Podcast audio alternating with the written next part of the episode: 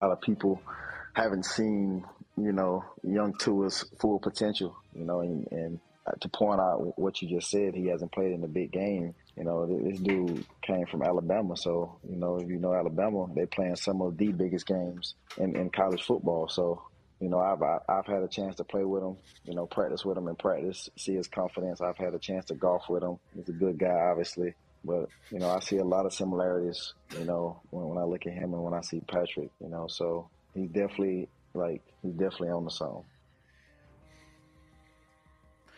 Definitely on to something. That was Tyreek Hill on his new quarterback, Tua. Good morning. Welcome to BetQL Daily. I'm Erin Hawksworth. We've got Nick Ashew, Cody Decker in the house. The Joes are on vacation. It's a beautiful day, a Tuesday. All 32 NFL teams will be in training camp today. You just heard Tyreek Hill very interesting. I don't know why he put the golf and the good person part in there. Not sure what that has to do with being a good quarterback and the comparisons to Patrick Mahomes, but clearly he is trying to pump his quarterback's tires up. And I guess that's what you should do, but I don't know if you had to like draw comparisons to Pat Mahomes. Like, what did Pat do to deserve to be compared to Tua like this?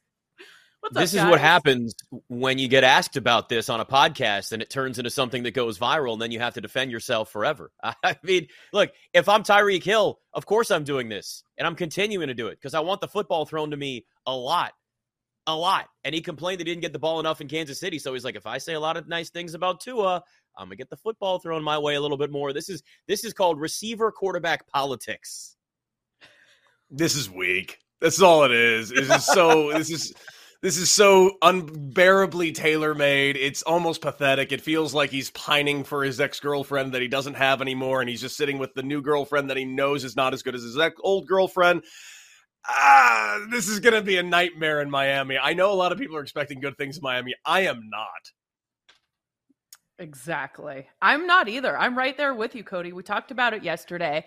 And this is the second time Tyreek has said stuff like this that it's like, are you trying to convince yourself you're with someone better than Pat Mahomes? Because none of us are believing it. But you go ahead. Um, can't wait to see how you guys start the season. But uh, yeah, I don't know. It seems like Dolphin fans are the only ones who are believing this because we're not, right? Uh, there's a lot of hype around this team. Yeah. I mean, look, I'm with you guys in the sense that I'm not going to sit here and buy the Dolphins hype just like I'm not buying the Jets hype. There are people that are jumping all over that bandwagon. Jaguars, on the other hand, though, as you know, oh I'm all God. in on the over six and a half with the Jags. Hey, hey, Cody, Trevor Lawrence this oh. year. Just you wait. Just you wait. But I'm with uh, you, know, you on this, Nick. I already bet the Jags as underdogs week one against the Commanders, your team. Well, that's because you, you, and I have been exposed to that team up close and personal for years in various ways and various uh, media outlets that we've worked for before. And we know that whenever there starts to be a little bit of positivity, they find ways to shrivel under the spotlight. So I'm sure, like, listen, I, am you know me, like, I may have covered that team for years. I'm also a fan of that team, and I know how yeah. bad they always let us down. So I just expect the same thing again. So you're not really going out on a limb with that, picking the Jags as an underdog week one against the Commanders, because, well, you know, the Commanders always find ways to make us sad. You know, I know this is weird. I haven't actually gauged either of your temperature on this, and it's a little late to the party. It's happening again with his his mic. This is this is really going to be a thing today. Bad. I feel bad for Cody. Yeah. No, it's I know, I know. We'll We'll, we'll get we we'll get Listen. his question in a second, but let, I have to bring this up. We're gonna get to the Max Fried bet that hit. We've got a Harper update, a Degrom update, but first, let's just get to this Kyler Murray. He admits he doesn't watch film, and apparently, you know, we we all know he just got that big contract, right? So there's this yeah. silly little clause where Kyler needs to do his homework. Since he doesn't like football, apparently, the owner wanted to make sure that it's required that he watches at least four hours of film or does quote unquote independent study before each week's game. Seems a little silly that you'd have to put this in there. That seems like something you would tell a first or a second grader by the time you're an adult. Usually, you don't need to be you know told to study up on things um, eh, so in order to earn those four hours of weekly credit the team will monitor murray's ipad uh, usage or tablet usage i guess to ensure he avoids activity that might distract him like i don't know looking on his phone, playing video games, watching TV, something Candy like Crush. that. So that Too much Candy Crush, not enough film. exactly. I mean, this to me is kind of a red flag that it's kind of a disaster. Like in Arizona, it, it was like, hmm. okay, we need a quarterback. We have to pay this guy, but we we're not sure he really is watching film and or if he even likes football that much. And let's just put this in his contract, and that'll like entice him so that he gets his guaranteed money. It's That is weird. absolutely- really. It sounds it's- uh, dysfunctional to me. First off, it, would not be in there if it wasn't a problem. This is clearly something the organization has had issues with before. Now, look, there are some quarterbacks that just don't know how to maybe study film. They haven't built that habit over the years. They've just been so good and so much better than everybody else that they don't feel that it's necessary. So some of this can be just the growth process for a 24 year old Kyler Murray of, hey, we need you to study more film because this isn't college anymore, as you can see, and you're going to have to learn. You want to grow, you want to take that next step. But it is a little bit it's alarming to see that put in a contract. That means that it's a very, very serious thing for the team, and it means that it's been a consistent conversation before, and that's that's what you have to worry about. And it's not like we live in this world today where we don't know somebody's actually working out and getting better unless they post some stupid workout on Instagram where they're lifting weights underwater, water, or they're doing you know crunches with a exercise bike on a on a squat rack in the middle of the gym, and we're no okay now you're doing something exotic. We know you're working out it's the stuff that nobody pays attention to is what makes anybody better at anything. It doesn't even have to just be a quarterback in the NFL, but we know that film study matters. Guys like Peyton Manning, Tom Brady, religious when it comes to studying that because they're taking the extra step. So I like to be optimistic in the sense that this is also the team helping him grow a little bit, but realistically, there's clearly an issue there because it wouldn't have been put in the contract. Like people that study contracts have looked at this and said, I've never seen anything like this before. That's that's the issue with it right now. What do you think, Cody? Silly? Oh, I don't even know if I'm like on the show. Am I on the show currently? I, I don't know. My mic apparently keeps cutting out. Well, we're talking about You're Kyler good. Murray and this juvenile situation that's written into his contract where he's now being told he has to watch like four hours of film every game week, um, or he's not going to get a portion of his guaranteed money in his contract. Yeah, that's stupid. That's absolutely stupid. But hey, football's a different game. If it's baseball, you don't need to look at video all the time. Football, I can understand it being a little bit more of an essential portion of your game, especially reading defenses, reading about your own thing. But quite frankly, if it's in his contract, then I guess he's got to do it. My question is, is anybody monitoring him to doing this? Yeah, so he has to do it on the team tablet so like they can track when you log in and log out and they can actually see how much you're watching. So that way he can't Big Brother's eye paying attention, right? Yeah. Um, So Yeah. clearly, this has been an issue. If this is in the contract in writing to a point where they need this done, that seems like a red flag to me. That's what I was thinking. And the other part of it is if you're Kyler Murray and now this story's getting out, I think we can agree a bit embarrassing, right? So now cat's out of the bag that clearly your organization isn't a big believer in your work ethic. You're being called out nationally now for it. I mean, would this be something that motivates you, a chip on your shoulder, or are you already like, you want out of there. Like th- this just seems dysfunctional to me to have this there. And who leaked this? Who took the picture of the contract and the leaked this to NFL Network? Because whoever that is has a hidden agenda too. That's that's really the question. Is like, was it somebody with the team just to make a point? Like, if all else fails, was then this is our way to sort of defend ourselves. Be like, see, we needed him to watch film. He didn't study enough. That's why he's not growing. It's not Cliff Kingsbury's fault. It's not Steve Keim's fault. This is Kyler Murray's fault.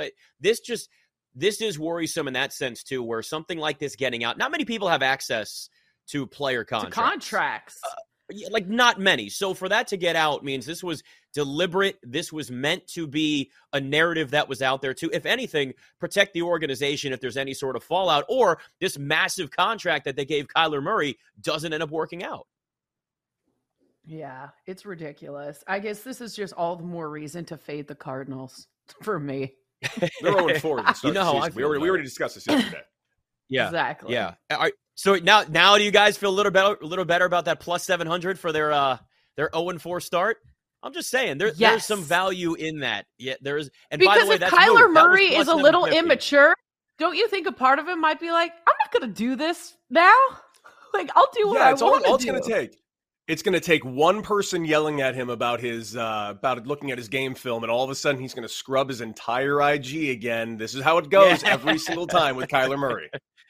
there is a, there is a level of petty with him that's that's alarming. I, I will say this though, when there are other positions in the NFL where you can kind of get away with maybe being a little immature or you know maybe you don't watch a lot of film. If you're a great tight end, you can just be a great tight end. You don't need that as much as a quarterback. There's a different level of responsibility that's on you. Being one, the franchise quarterback, two, getting a massive contract on top of that.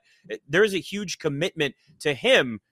And in return, he's got to turn that around for this team. And and there's a reason why so many talented college quarterbacks don't have that same consistency in the NFL. There's a lot of different reasons, but one of them is also just do you fit as a leader? Do you fit as somebody that can turn a team from mediocre or really bad in the terms of where the Cardinals were when they drafted Kyler Murray into a legit Super Bowl contender? And the pressure is now on them. This is what we mentioned yesterday, right? Like the pressure is on the Cardinals now. This is no longer just about them being a team that's oh they're up and coming, they're going to be fun. Oh, go this is now a team that is expected to be a legit playoff team and to go in and Mhm. actually bare minimum win a playoff game when it's all said and done this year. Yeah, yeah, it's not a good look. Um, so let's talk about Jimmy G because I thought this was very interesting from Kyle Shanahan yesterday.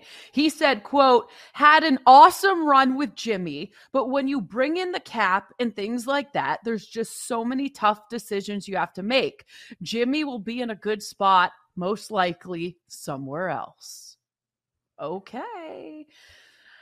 That is, I mean, I I actually was thought, you know what, they're going to keep Jimmy G around. You know, he still was able to perform for them last year, and if Trey Lance isn't who they think he is, or if he gets injured, they have a legit backup on the roster. But it looks like they're going to have to turn the page. Um, I mean, he he made it very clear. Kyle Shanahan did in that quote.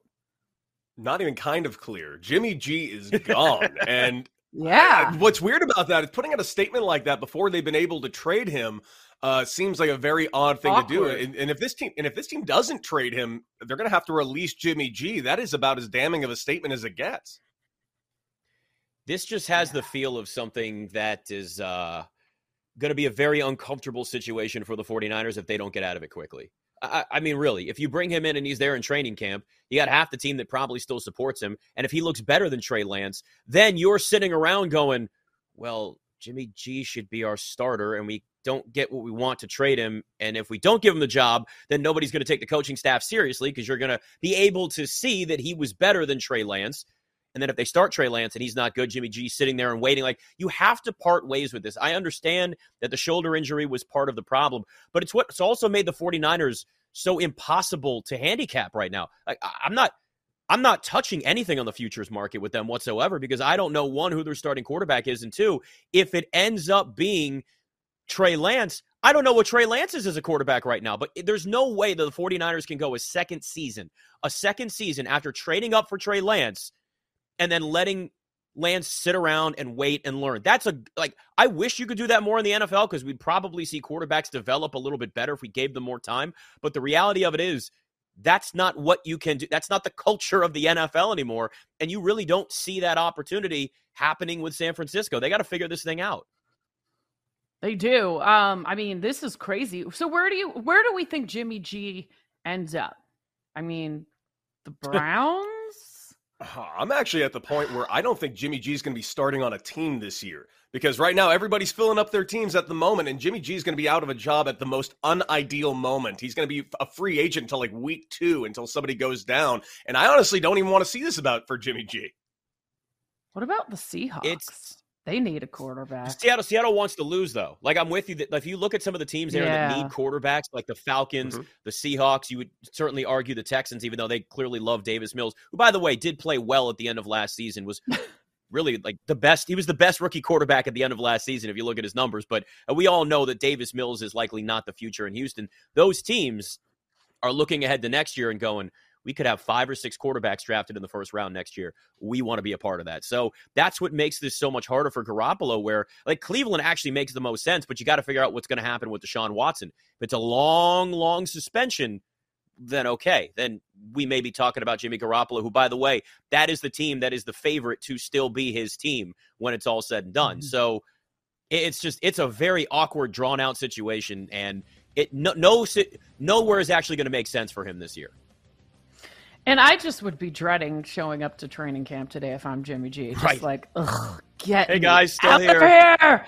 yeah. By the way, I was just went to Subway. I got some Subway for everybody. BetQL Daily presented by BetMGM. Erin Hawksworth, Nick Ashew, Cody Decker. Watch us live 24 7 on the BetQL network right here on the Odyssey app. We've got a Harper and DeGrom update next.